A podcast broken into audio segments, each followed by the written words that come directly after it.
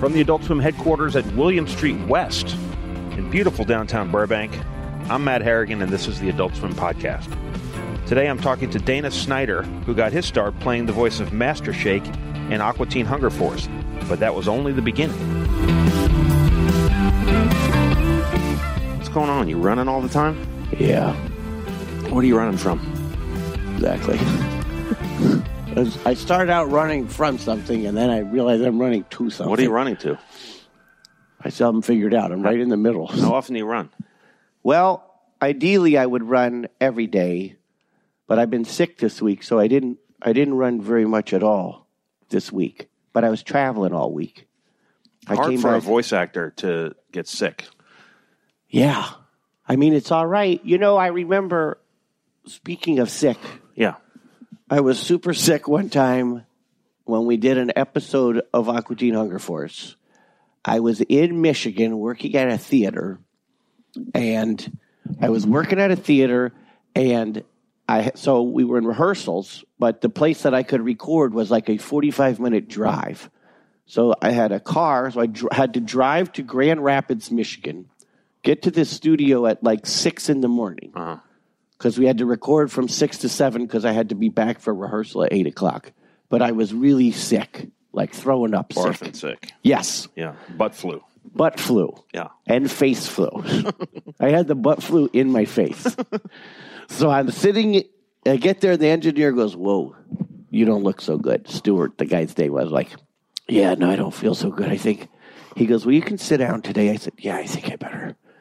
I think I better just sit down. And then I sit down and I'm in one of those chairs that's like a, you can retract it all the way flat. And I'm like, Yeah. I think actually, Stuart, I might just lay down if that's all right. He goes, yeah, that's fine. You can lay down. I'll move the mic down for you. Because I didn't want Dave and Matt to know that I was sick. Right. Because I didn't, I thought, you know, this was still like maybe year two that They we were doing you. this. Right. We weren't doing, we hadn't been doing it very long. So I'm, I'm laying flat on my back and the, the microphone is maybe like, let's say it's two feet from my face.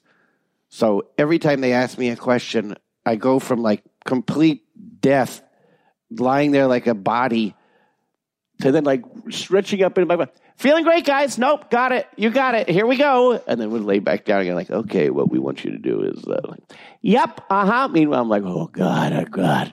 I think we took three breaks. And I just kept running and throwing up in the. But the problem is, my my regret is Yeah. I do not remember what that episode is because I would love to listen to it to see if I could had any noticeable difference. Didn't matter. Maybe it didn't matter that you were sick. I mean, I guess it didn't, or they would have. Well, it couldn't have. It may have not mattered for a variety of reasons. How do you, do you protect your voice? Do you? I mean, I try to. Yeah, I I, have a pretty hearty voice most of the time. Yeah. You know, uh, You don't insure it though, like they do.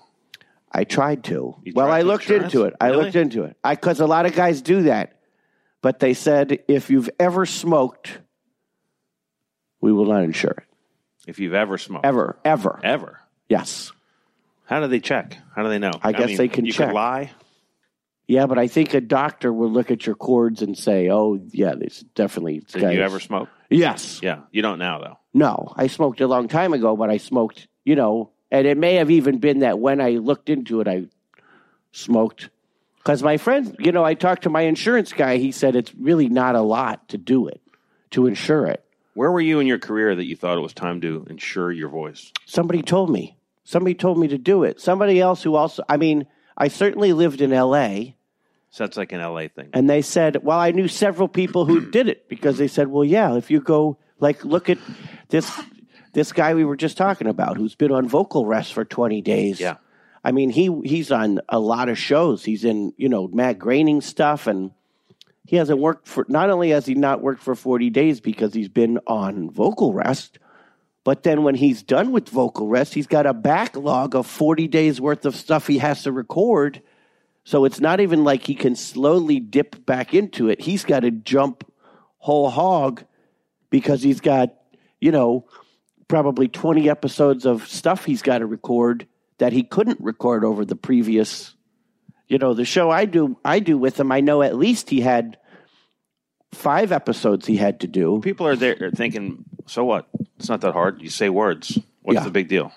That's true. But is it? I mean, Well, yeah, it's a very big deal. but how do you hurt yourself? I mean, How do you hurt your voice? you can hurt yourself a lot of ways. You can, uh, well, this guy in particular, he oh. hemorrhaged his voice, Oh and he like probably screamed too loud or something. So one of his chords, you have vocal cords, and then you have secondary vocal cords, and sometimes your secondary vocal cords will pick up the slack from where your first ones. What?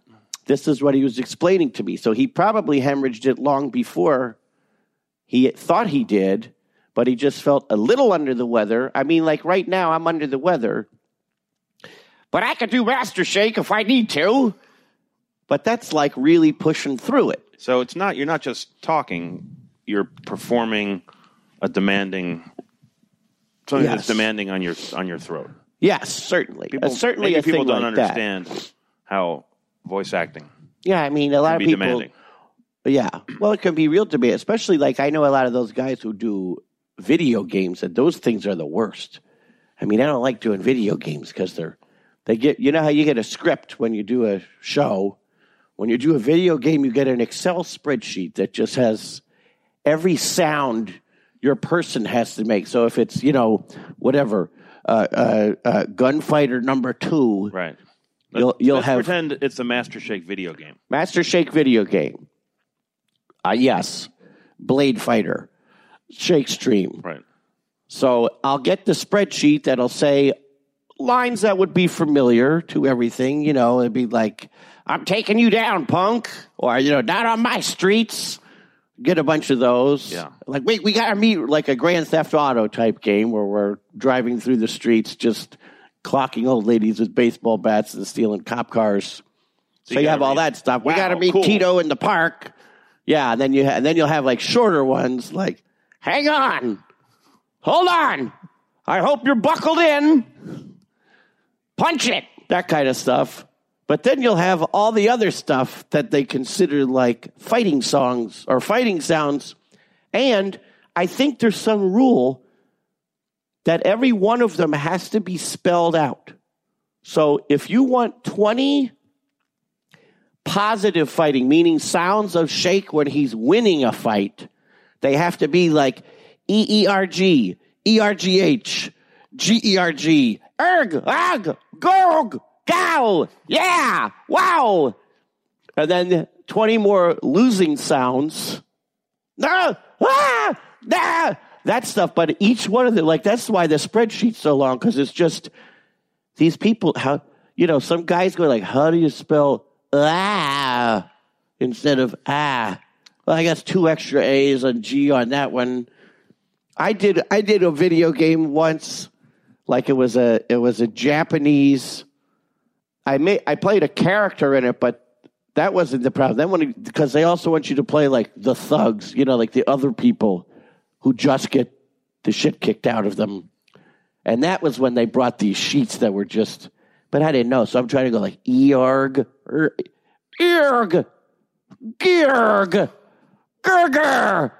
Georg, Gurger, Gurger. He's like, you know, you can just make those sounds. I'm like, well, why'd you give me a script with this then? If you want me to just, just say make up 20 sounds, I could do that a lot easier than trying to read Gurg. But there's a rule. I think there must be. I think there must be because when they when they turn it into an agent, they have to say we are having Matt Harrigan record 125 lines today, and these are the 125 lines. And some of those must just be they might just be the classic Gurg line, They have to quantify it somehow. right? So the agent could look at it and say, "All right, then we'll get paid this much money or Ten whatever." dollars a line. Right, yeah, right. Right. Ooh, that'd be good. That'd be lucrative. yeah. I don't know. Is it an easy job being a voice actor? I mean, in some ways, it's easy. Yeah. I think you have to have a mental capacity for it. What do you mean? Uh, well, you know, there's uh, there's a lot of rejection. I mean, for example, every week I probably audition for 15 different things, and maybe I get one of them. Maybe. Well, that's So there's a lot of a that. week. Yeah, that'd be amazing. What uh But you know, some people I think can't handle. Like my wife, for example, that's why she got out of acting is because it's the same thing. She couldn't stand, you know. And I know some people they you have to be resilient in that in that respect and saying, I know this guy. Well, I didn't get this job there could be a million reasons why you don't get a job. You sound too much like this guy. They didn't like the way, you know, the, the guy was listening to it in his car on the way instead of when he was in a good mood because he just got in a fight with his brother or whatever. In that respect, Yeah, you can't take it personally. or some yeah or sometimes you'll read like you know a description like he should be you know they were a real gangster type right? So i'm reading that and from my file box i'm thinking oh yeah gangster type like a 1930s gangster. And this guy's talking a gangster like tupac shakur's you know like a you know there could be one of those and i'm not that's like a really ridiculous difference but sometimes there's things like no, I didn't mean I didn't mean a showbiz guy like that. I meant I didn't mean Jimmy Durante. I meant like Ari from from uh, uh, Entourage. You know what I mean? It's Yeah. just like you have slightly different perspectives. Does does that happen when you get an audition that's not in person? They just send you a I mean, a log line and say, "Here's oh sure. character"? I mean, at this point, pretty much, it's very much a rarity to have an audition that you go to. How do you do an audition? Get walk us through a typical audition. Uh, you get an email from your agent. It will say, Untitled Dana Snyder Project Show, Animated Series MP3 Audition. H- Attached, please find material for tonight's MP3 audition. Additional details below. Project. Boom. Untitled Dana Snyder Project. Animated series. Buyer. Adult Swim. Casting director. Matt Harrigan. Role. Dana Snyder. Adult male. Open to natural accents. He's flamboyant with a flair for the theatrical. Now, here's something they do sometimes. Might have a feel of Tim Curry's character in Rocky Horror Picture Show in him. Interesting. Project details. Untitled Dana Snyder show for Adult Swim, led by, is made by Dave Willis, who also did a Aqua Teen Hunger Force, and Jim Fortier, who worked on Squidbillies. It will be a series of 11 minute episodes taking place in the 1990s when Dana Snyder was in high school. Please note, all characters will sing, but you will not need to sing for this audition. Synopsis: Untitled Dana Snyder Show is a 11 minute show, uh, a series about Dana Snyder living in his house in the 90s. It's a world full of excitement, danger, and uh, his next door neighbor, Mr. Fleazar, who's after Dana Snyder's soul. Note: They always have this on there. If booked, this will pay uh, under 10 minute SAG scale plus 10% which equals $911 plus 10%. The 10% added is for your agent's commission, so technically they're not taking any money away from you. Please get this back to us by 3 p.m. on Monday, July 29th. Oh, God, I'm already late. Uh, and then attached down at the bottom is little pictures of the you're gonna you don't always get a drawing, but this one has drawings, and then it has the sides. So you have the description again that they already had earlier, and then it's got all the lines. The sides are the lines. Yes, and the sides will usually be things like it will say things. Let's say like a line like you know, "Get out of my house, leave me alone." But it'll say like, "When he's most angry." Trying, trying to win him over. There'll be another line that's you know to try and give you a to give him a breadth of emotions, rather than so you sort of know what page So on. now that you get this, what do you do? Immediately jump and get to it, or it's two days late already? Actually, this one I didn't do yet because I wasn't feeling well this week. Oh, So I told them, can I turn it in today? So I'm going to do it later today. Mhm. I'll do some warm ups and stuff. I don't normally do warm ups because I don't really need to. But so based on what you've seen there, give us a taste of what you might audition as. uh, So, uh, Well, I definitely- Rocky Horror. right, I definitely would not do that. I already have in my mind what I would do. Why I'm wouldn't gonna- you do what they ask? Well, I would. Well, sometimes I wouldn't do what they ask, only because I, I may I don't necessarily can do what they ask. Sometimes they want what's got like a voice match for real. Uh huh. Like they we want you to sound exactly like Tim Curry in Rocky Horror Uh-huh. Picture Show. And sometimes I can do it, but sometimes I can't. And I will Uh-huh. call my agent and say, "Forget it, I can't." Like if they really, what they'll say, it's a voice match. They will not. They'll ask, They're not going to dance around it. Right. Because they say, we're only looking for people.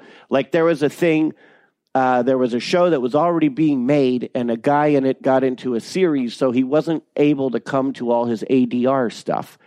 So they didn't have a lot of stuff they wanted you to do, but you had to sound exactly like him because you were essentially going to be uncredited doing the stuff that he couldn't do. Does that is that a less desirable gig because it doesn't require any sort of artistry, or it, it doesn't matter? It's work. I don't. I am. I do not care. I just want to work. Yeah. So I'm not picky like that. I mean, I feel like I'm lucky that a lot of stuff, a lot of stuff I got to do was not somebody else's character that they already did.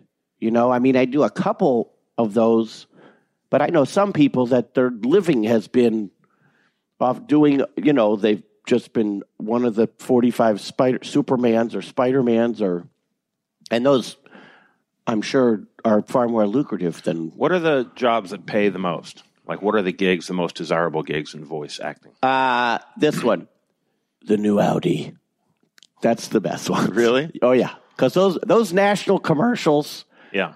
I mean, for me, I think in animation, I think the best ones, money wise, are the Disney ones because, Disney features or Disney TV? well, for me, I've never been in a Disney feature. Okay. I'd love to know. Uh-huh. I'd love to be able to discuss that. Yeah. Maybe once this podcast comes That's right. Now that I blow the lid off, I should take back what I was going to talk about Disney. I won't burn that bridge, but I'll, I'll keep that bridge retained. Yeah. That that That's a good gig, though. that Disney. rope may because you know residuals are a mysterious thing, Yeah. but Disney has screens everywhere in the world. And as I I did this show Disney Fish Hooks, and I got a stack of. Some people think if you do TV stuff, you're rich. Yes. but that's not really true. Okay. I drove here in a, a, a Chevy, a two door Chevy. Wow. Only two. You can only afford two doors. Yeah, and it was it's a four door car, but I only have two of the doors. I have the passenger front. yes, I have the passenger front and the driver's side back door, so it's a little awkward. I have like a slanty cross breeze. So you got a stack of checks from Fish Hooks for Disney. The first, yeah, I got a stack. Now I had never experienced this before, and I don't think other than that Star Wars show I'd ever experienced again.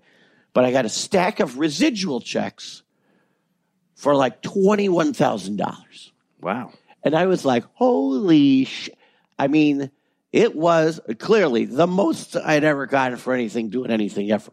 Wow. Let alone, this was from stuff I already did. What was the role? It was Mr. Baldwin, a seahorse, in the Disney show Fish Hooks. Uh huh. And was it one episode? Was it a recurring character? I was probably I I think I was in about a third of the episodes. So some people who are in every episode, I mean, just imagine that. But that wasn't the first time I got that from that show. I got like four or five more checks like that throughout the next year and a half. It was like unbelievable. Wow. And it's like free money because you already got paid to do it. I mean, it's not really free money because they're making money off it. But I asked my friend, I said, why are these? I said, I've never had anything like this. And she said, so that year I was rich, okay. But the, after that, You spent that. I spent it on that Chevy and then I lost the doors and I don't know what. Yeah, trust me, it all went on booze and booze and broads. Uh, and by broads, I mean the old lady waitress at the smokehouse who's nothing sexual. She's fell on hard times. Yeah. Uh, she needed that knee replacement surgery. Can you directly correlate your voice talent with a successful TV show? In other words, let's say they didn't use you on that show. Would Uh-huh. the show still have been Oh. successful? Hard to say, Oh, right? Very hard to say. I mean, I feel like the thing that that's 100% a question of would be Aqua Teen Yeah. because, I mean, it would have just been. I remember when Dave told me what they were looking for, that the voice they had found, they had auditioned everybody in Atlanta, and the one they liked the most up until that point, because pretty much everybody, what we were talking about, about reading copy and not getting what the people wanted, Yeah. what the creators intended was everybody read they're the Aqua Teen Hunger Force. They're a group who solve mysteries. And he's told me, now maybe when you talk to him on this, he'll be like, I don't know what the fuck Dana was talking about. Yeah. But he said everybody, either he or Matt said, everybody's just doing like a superhero voice. Because one of the lines was him going like, I'm the leader. I'm the one who wants some jeans. Let's get that rabbit. Like that's what it, that's those were the lines. It was that scene in the store in the rabbit episode. Mm-hmm. That was your audition. That was the audition. They're like, uh, I'm the one who wants some jeans. And I'm like, all right, well, I don't know how any of this works. So how did you read it? I read it. I think I think I read it pretty much exactly like how it was in the show. Could you remember? Yeah, Can you replicate it? yeah. I was. I, we said do it real whiny. So what happened? He said call and leave it on my voicemail. That's how the audition was. Wow. Not normal channels. I did not have an agent How did he find you? because a, a girl I went to college with, Ashley Ward, went to school went to high school with Dave Willis.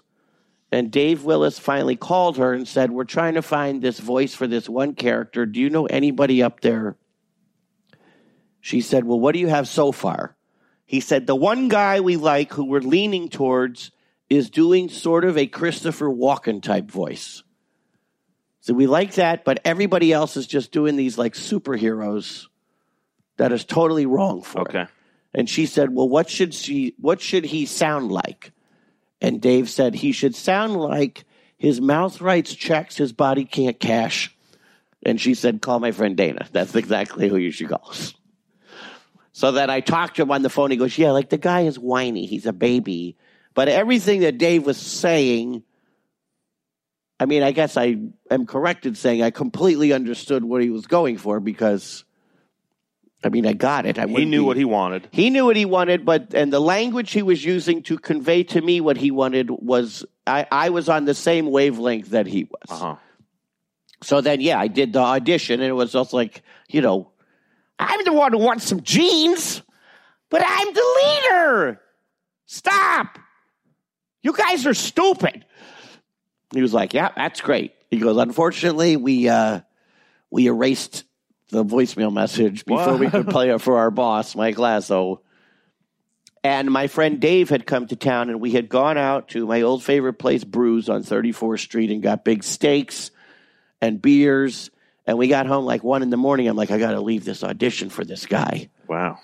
And I didn't know, you know, it was old internet, like, so I had to like dial up AOL? to take the, yeah, take, print the script out and stuff.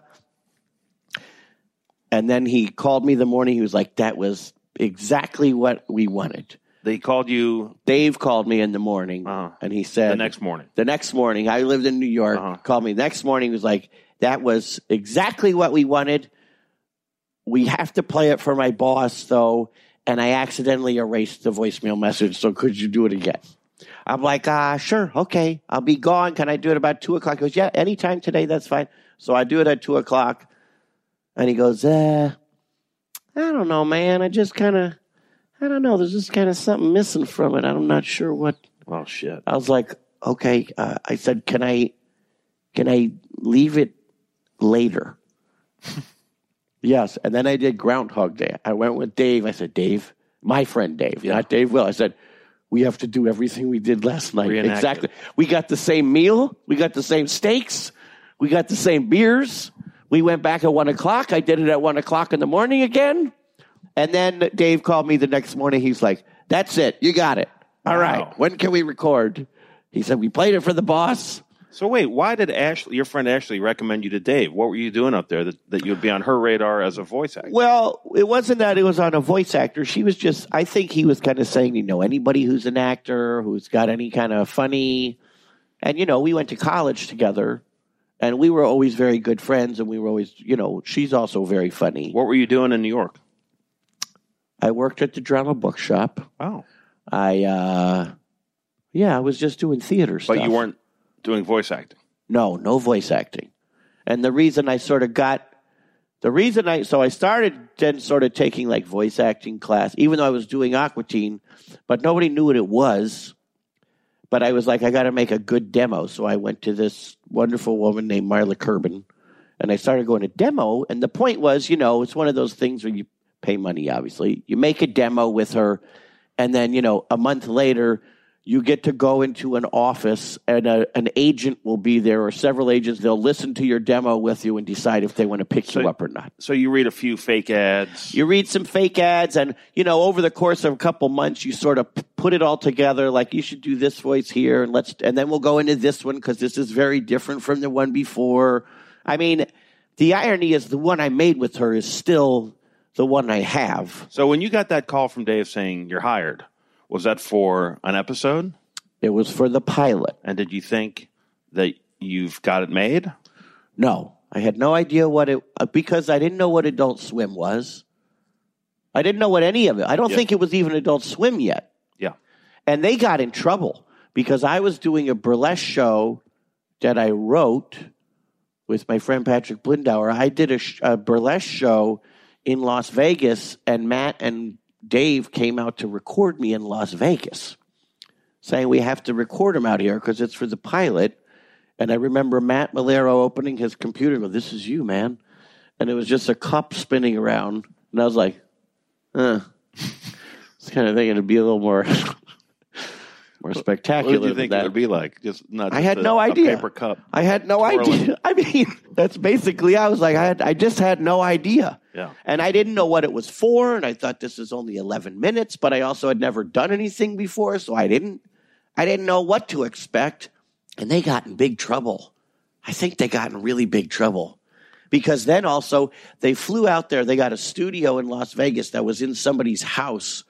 I mean, it was converted into a studio, but it was one of those like where the booth is was not at all with where you record. So they couldn't even see me while I was doing it, which was half the point of what they said. Well, we had to film him for all those facial expressions that Master Shake has, which is like what? Eyebrows down, eyebrows up, fists, or Right. open hand. Pupils pointing in different Yes, directions. right. Pupils left, pupils right. They got in trouble because Yeah, because they spent Adult Swim money to fly to Las Vegas to meet me and record me. And then I remember them calling me, I think, I want to say it was, you know, December 30th. Either Dave or Matt called me and said, they're going to air it tonight because they had to air every pilot they were working on. Well, you know better than me. They had to air everyone while it was still the calendar year so that technically they could say they aired so they were a part of whatever year 1999's budget.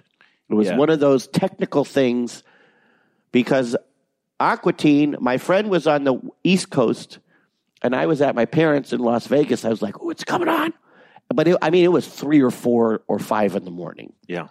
probably more like maybe two in the morning my time. So it was on at five in the morning in East Coast. Uh huh. So it wouldn't be considered So did you children's stay up and program. watch it? Oh fuck yeah, I did. I watched the hell out of it. What do you think? Well, it How was half finished. there, there were scenes that some of them were literally just like a black screen. I'd hear the audio, but like the scene wasn't done. And then there were a couple times that it wasn't a storyboard because I don't think they did storyboards. It was like an animatic, but just black and white, no or no background. And I remember watching it. I remember my my buddy going because we were on the phone together watching it. Uh-huh. We were on the phone like it's coming on. It's got to be this next one. Uh, but yeah, I remember watching it. My buddy going, "Well, hey, get to say you did it." So it aired, and then it aired, and then I don't know how long it ever. I remember Vishal Roni calling me and telling me he was going to pay me two hundred and fifty dollars an episode. is that right? That was Yes. your starting salary. That was the starting salary. wow. What did you think? Well, even then, I knew it wasn't a good deal. I was like, "This is this is what people don't realize." See what we were talking about? They think if you're on TV, you're a squillionaire. Was it disappointing? I mean, no, it was never disappointing. I wouldn't have done it if it was disappointing. Well, you might say like, "Oh, it's an hour." I mean, yeah, I could have been. I could have I'm on. TV. It's a start. That's exactly it. Uh-huh. I said, "Look, what's what's better, doing nothing, or going there and getting two hundred fifty dollars and get to say you were on a TV a cartoon show Yeah, once, and it'll lead to something else. right? Or even if it doesn't, Uh huh. That hour out of my life, what else am I doing? Yeah. I was making $170 a week at the drama bookshop. So $250 You for the drama bookshop. yeah, in your face, motherfuckers. I hope you burn to the ground. Uh, we only were doing that pilot, you know. to- oh God. Hey guys, I'm back. Then you heard that it got picked up. no, I never heard that it got picked up. Oh, okay. I mean, I heard we're making. All I ever heard was we're making another one. Still to this day, still to this day, unless I get secret inside baseball information, like like a horse track inside betting, Right. do I hear like we're making another Squidbillies or Yeah. something? You know what I mean? How do you find these things out? You don't. You simply You don't. just get booked. Normally, how you find them out is well, Squidbillies and Aqua Teen was always not with my agent. I did that before I ever joined the union because that's a whole different thing. Right. I looked you up on Behind the Voice Actors. Do you know that oh page? yeah, oh yeah, It's got a picture of every one of your characters, and there's hundreds of them. yeah. That guy's very thorough. Very thorough. That guy, uh, he's very nice. He comes to Dragon Con every year. he It's does. He does a lot of the voiceover stuff on. Do you look at that page and you're like, I remember all this, and and I don't know. are there redundancies presumably between characters? I mean, there must be. There's got to be. Well, my problem is, you know, I don't. I get asked to do a lot of voices, luckily, but a lot of the time they want me to do what arguably would be exactly as Master Shake's voice. Now, Master Shake is not far away from my real voice. It's just me. I mean, if you saw me on stage doing a comedy show, Yeah. you would think it's not that different. Do you think celebrity voices are valuable in cartoons? I mean, if I was a producer, I would. I've done a show. I wrote a show that had a celebrity voice in it, but it was arguably the weirdest celebrity voice because it was Paul Reiser. But we did a show, my buddies and I did a show called Suck It Gary about these three idiots who essentially torture the older version of themselves named Gary. But my friend Matt is super into Paul Reiser. He's like, we really got to get Paul Reiser to play Gary. Gary's just a sad sack. He's a divorced guy, you know, a perfectly nice guy. But I think I get kind of annoyed when it's like they it's a celebrity just because they're desperate to get somebody in there. You think it's a crutch? I think sometimes. I mean, I un- listen. I understand, and I get it. Like, we're do. Is there any reason whatsoever that Madagascar, the movies, had to have Jada Pinkett Smith playing? Is there any five-year-old kid who sees the poster and goes, "Holy shit!" And it's also starring Ben Stiller and Jada Pinkett Smith. Are you kidding me, Mom? I gotta buy the plush of that now. No, but I get it. It's the only way like your parents will be more inclined. Like I think Pixar does an excellent job of having celebrity voices. Yeah. I think they hire people who should do the voice. I mean, you could argue it's stunt casting, but it's not really because I mean, I can't think of a really out of place voice in one of their movies. And also, yeah, I get it, but like Craig T. Nelson, I mean, was he in Mothballs? They pulled him for The Incredibles. It's not like he was the top of. I mean, no offense to Craig T. Nelson, but I mean, to pick him to play Mister Incredible, he's perfect for it. Are they capturing his visual, physical performance for that role? I can't imagine. I mean, I probably do.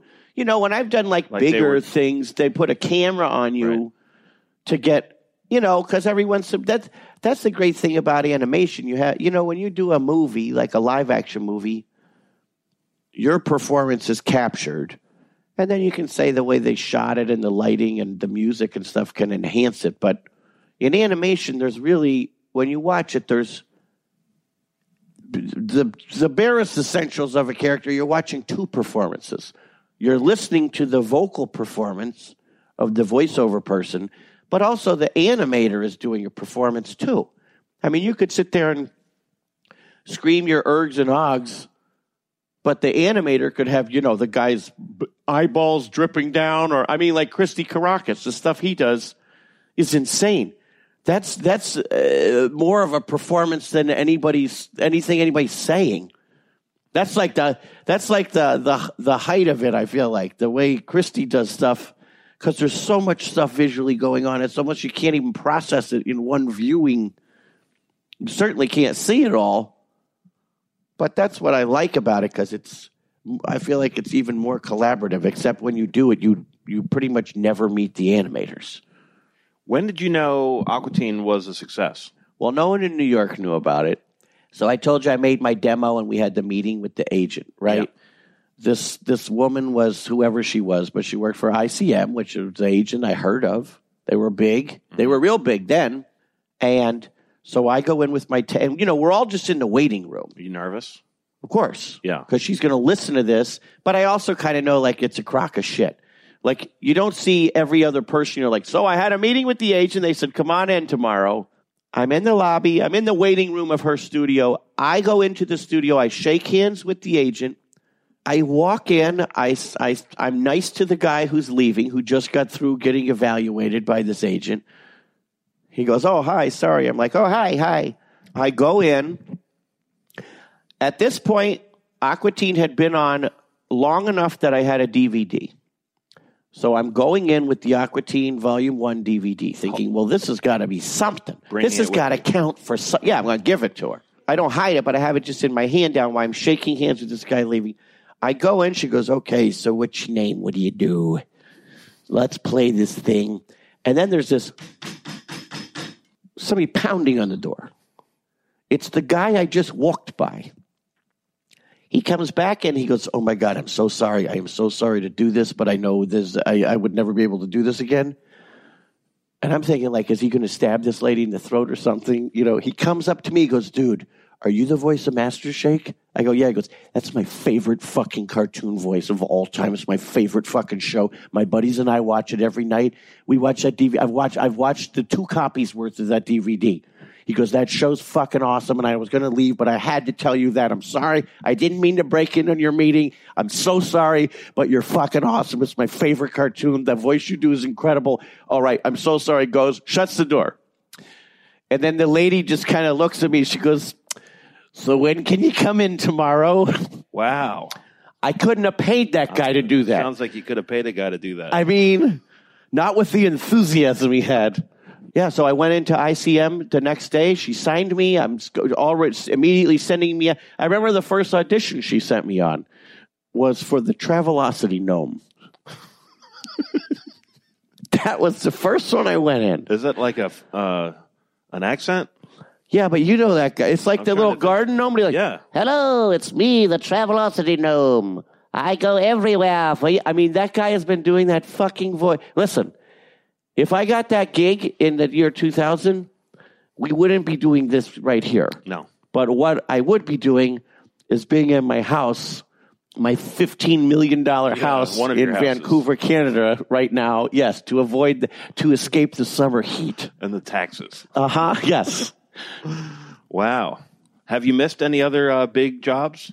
Uh, not a lot. Oh. No, I never hold a grudge about it because that's the thing. You just it's there's I there was a there was a now this is according to my people that I got I got real close like down to maybe like two guys. Harder than not getting it. I mean, Uh, That's what's hard. there. Yeah, it's easier to get eliminated immediately, but when it's down to you and one other guy, and I sort of get it still because they ended up giving it to the storyboard artist. But I think back at those residual payments of how it was. It was the ooh, ooh, the guy in Frozen who runs the shop Oh. who's now which is which cuts closer with me because there's an attraction at Epcot Center with him. Yeah. And you know, I love Disney parks. Yeah, you do love I'm Disney like a parks. whore about them. And I went I went on that ride. I looked at the guy like, motherfucker, oh, there's that guy. Like that he's a storyboard guy. It wasn't enough. He got to do the storyboard. And I get it because those guys, he does the storyboard, but also will do the temp track, and then They get attached to it. yeah. They were like, oh, well, I, c- I can't hear anybody other than him now because Yeah. I've been listening to that guy. And, you know, it's not like, he, again, he's, not, he's good at it. He gets a dollar every time someone goes on that ride. Oh, my God. You know that the hourly capacity of that ride is? It's like 2,000 people an hour, maybe 2,500.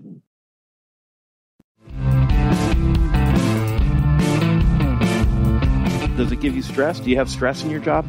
I mean, the stress is, yes. The stress is unlike a normal person's job, my job could end at any minute. I mean, I have, I do this show called Paradise PD on Netflix. It's a lovely show for adults. It's animated. You know, Tom Kenny's in it, Cedric Yarborough. Uh, it's by the guys that did Brickleberry. They're from Georgia. Waco O'Guin and Yeah. uh, uh, Yeah. Roger Black. Yep. Well, yeah, for example, for Paradise PD right now, I mean, we have two more scripts, which we will have a table read of, and then we'll get paid to do a record for them. So that's like probably two more weeks. And then I'm sure over the next several months, we'll probably get pulled in again to do some ADR. But we have no idea if it's going to be picked up for another season yet. I mean, when Aqua Teen stopped, that was a big nervous thing for me because, but also you don't realize how lucky you are that you got to do it for, you know, 15 years or whatever. Most shows do not go, especially children's shows, don't go more than maybe three years. But, you know, in the last like year or so, we had, so no more Aqua Teen. That was already not going, but Pickle and Peanut stopped going. That was a Disney show I did. And the Thundermans stopped going, which was a show I did. And it was all the natural life of them. You know it's coming up. But, you know, you always have to sit there and think like, oh God, I hope I get more shows that I'll be a regular on that are going to go. Like what's next? I don't know what this is going to be. Like I'm going to be at right now next year. Yeah. I can't. I know this right now. I got this show, and you know, there's a show that's going to start. I know that I got in that I'm very excited about. That's going to start in October, so that's good because I think they're going to do 20 episodes or something. So that in theory could be 20 weeks of work. Yeah. But that's the that's always the problem of being an actor. You don't know. You know, the axe could fall at any minute. Nobody wants to be in the Dana Snyder business anymore, so then I just get a job at Walmart and do But- my character voices, hoping I'll get recognized. Do you think that it's Aqua Teen that continues to get you the roles, or is it other shows subsequent to that that have helped? I feel like I think it's both. I think it's a large portion of it is Aqua Teen, of course. But I also think, like I know I got the Thundermans, they didn't even the guy who created it, who I auditioned for, and he told me they had like five thousand people that auditioned for this role I got. He was like, we had literally thousands. He said we had almost five thousand people we auditioned. I said, how did you, how does that even happen? Five thousand? How do you get five thousand auditions? There's not five thousand voiceover people. How does that happen? Do you suppose? I, I have no idea. Uh-huh. But he had not heard of Aqua Teen. Once he was narrowing it down, he went and listened to it, but he pretty much just went on. But that was also one of those I auditioned. He listened to it, he did some research. Then I got called in in person to do another longer audition that he could sort of, you know, they that'll happen sometimes. They want to more direct you and see if you can take direction, but also which, you know, which way you go. But the other thing is, you think like once you work with people, if you work well, then you keep getting employed by them because they know, you know, like Craig McCracken, I think always has Tom Kenny in his shows because he knows Tom's great to work with. He's smart.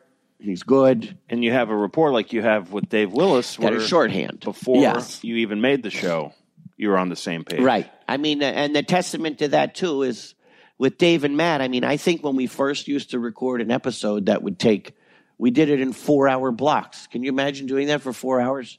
An 11 minute Aqua Teen episode? I'm the one who wants some jeans. I'm the one who wants some jeans. I'm the one who wants some jeans. But I mean, by the, at least even three or four years in, which that sounds like a long time, but think about it as only being like six episodes, then 10 episodes, mm-hmm. you know.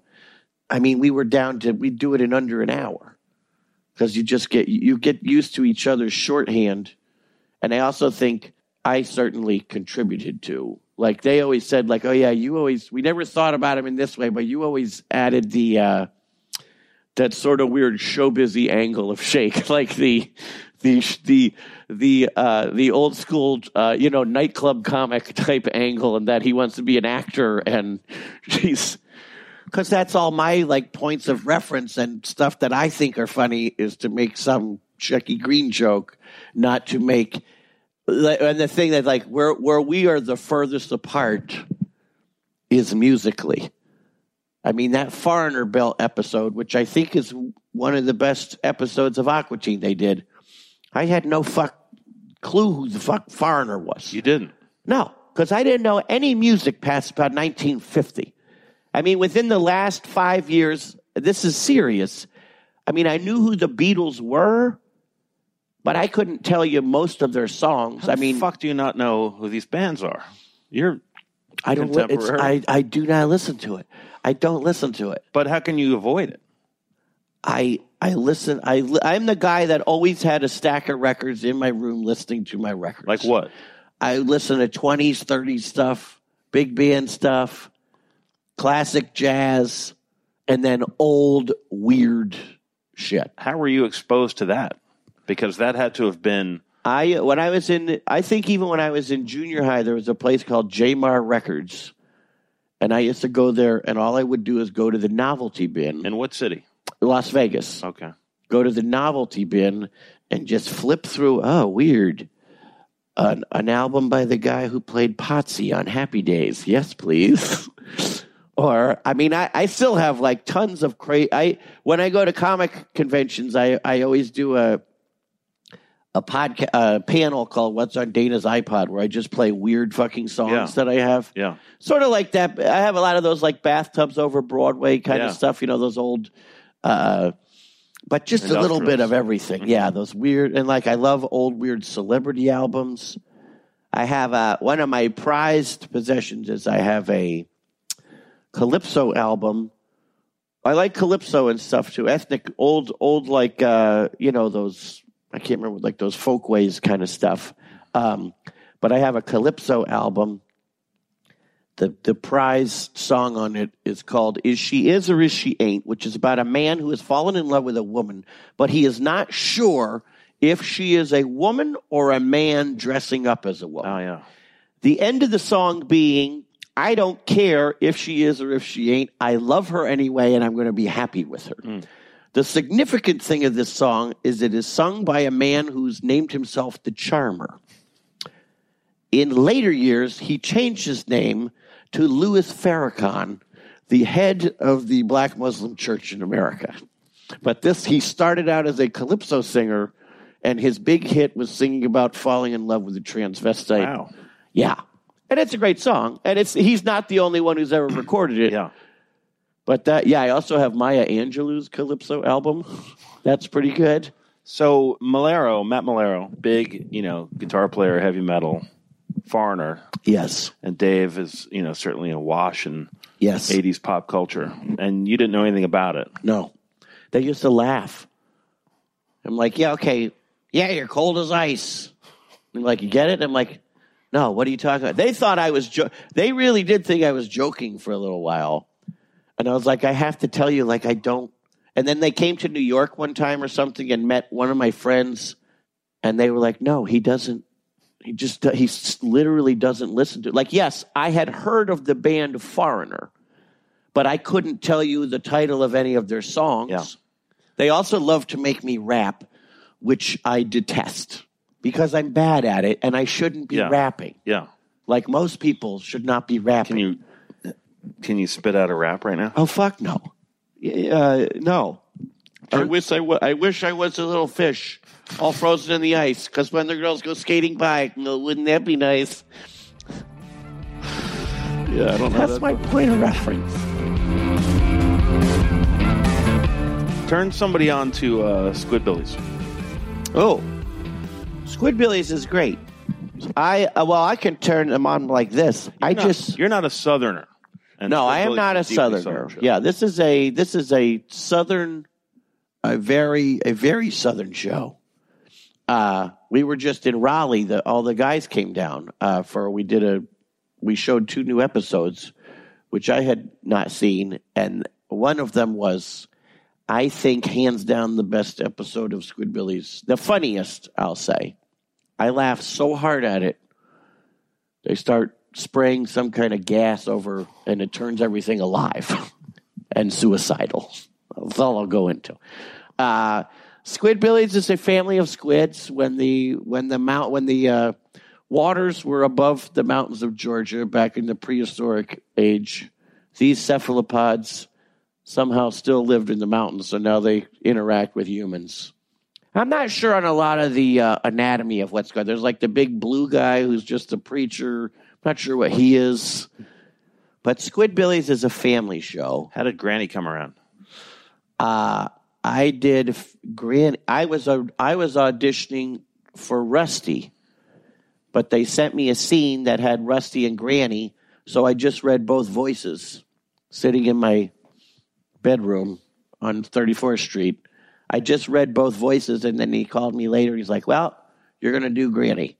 Matt Maiellaro was originally going to do Granny. He was doing some little lady voice, but then I guess they liked mine as much as Matt's, and Matt said, "I'll just let him do it." Unlike that stupid storyboard guy from Frozen, should have just said that too. He already had a job in the picture. Amazing. But yeah. that Squidbillies has been on almost as long as Aqua Teen. I mean, yeah. Squidbill, my granny Squidbilly voice. Hey, boy, you like to party? Oh, yeah. Who we're going knuckle deep tonight? But she has this, when she talks, she sometimes talks like this. Because basically, it's my grandma voice. Hello, little sweetie, but a southern version. And then I also throw Diane Reeman, who's on the Diane Rehm show on NPR, and she has this thing that she she has to get like arsenic or something shot into her vocal cords because she has spastic vocal cords. But she'll do For real? Yes, and she's a radio. She's a Washington Politico. She's been on the radio for years and years. she gets arsenic shot into her vocal cords. Some kind of things that deaden them so they don't spaz. But the point is, and she's on radio. It's her only job, being on radio, and she has spastic vocal cords. To give you an idea of how powerful she must be. But she'll do this thing where she's talking, and all of a sudden it will go up like that. And it's her vocal cords spazzing out. So I was like, oh, I'll do that with Granny too. Like, oh, Rusty, you're so sweet when I see you. So it's it is my tribute to Diane Rehm. Does it hurt to do that? No, that's what I like about Granny as opposed to. I mean, I like doing Shake. Obviously, he will always be my favorite because he's always the first. And I wouldn't have done anything else had it not been for him and that guy who barged in on my meeting. What's your uh, obsession with Disney? I don't know. Is it an obsession? yeah, it's definitely an obsession. I love People say it's weird for for adults to go to Disney by themselves. Yeah, you know who says that the most? My wife. I have a kid now. She goes, still weird. She doesn't want to go. You want to go. I'm like, yeah, I know. Why do you go? I love it. I love going on the rides. I love walking through the place. Any kind of amusement park. Any kind of amusement park I'd be happy with. You sound like Shake talking like you're talking about going on rides and going to Disney. Maybe I am. There's no there's no line between us now. Now that the show is dead, he's become a part of me. I've absorbed him. What's drunk on Disney? What's that? Oh, Drunk on Disney. That's a podcast I do with my friend Guy Hutchinson, where we make a drink that they serve somewhere at a Disney park, and then we just shoot the shit. Mostly about Disney stuff, but we do a lot of panels together. Yeah. We do a party.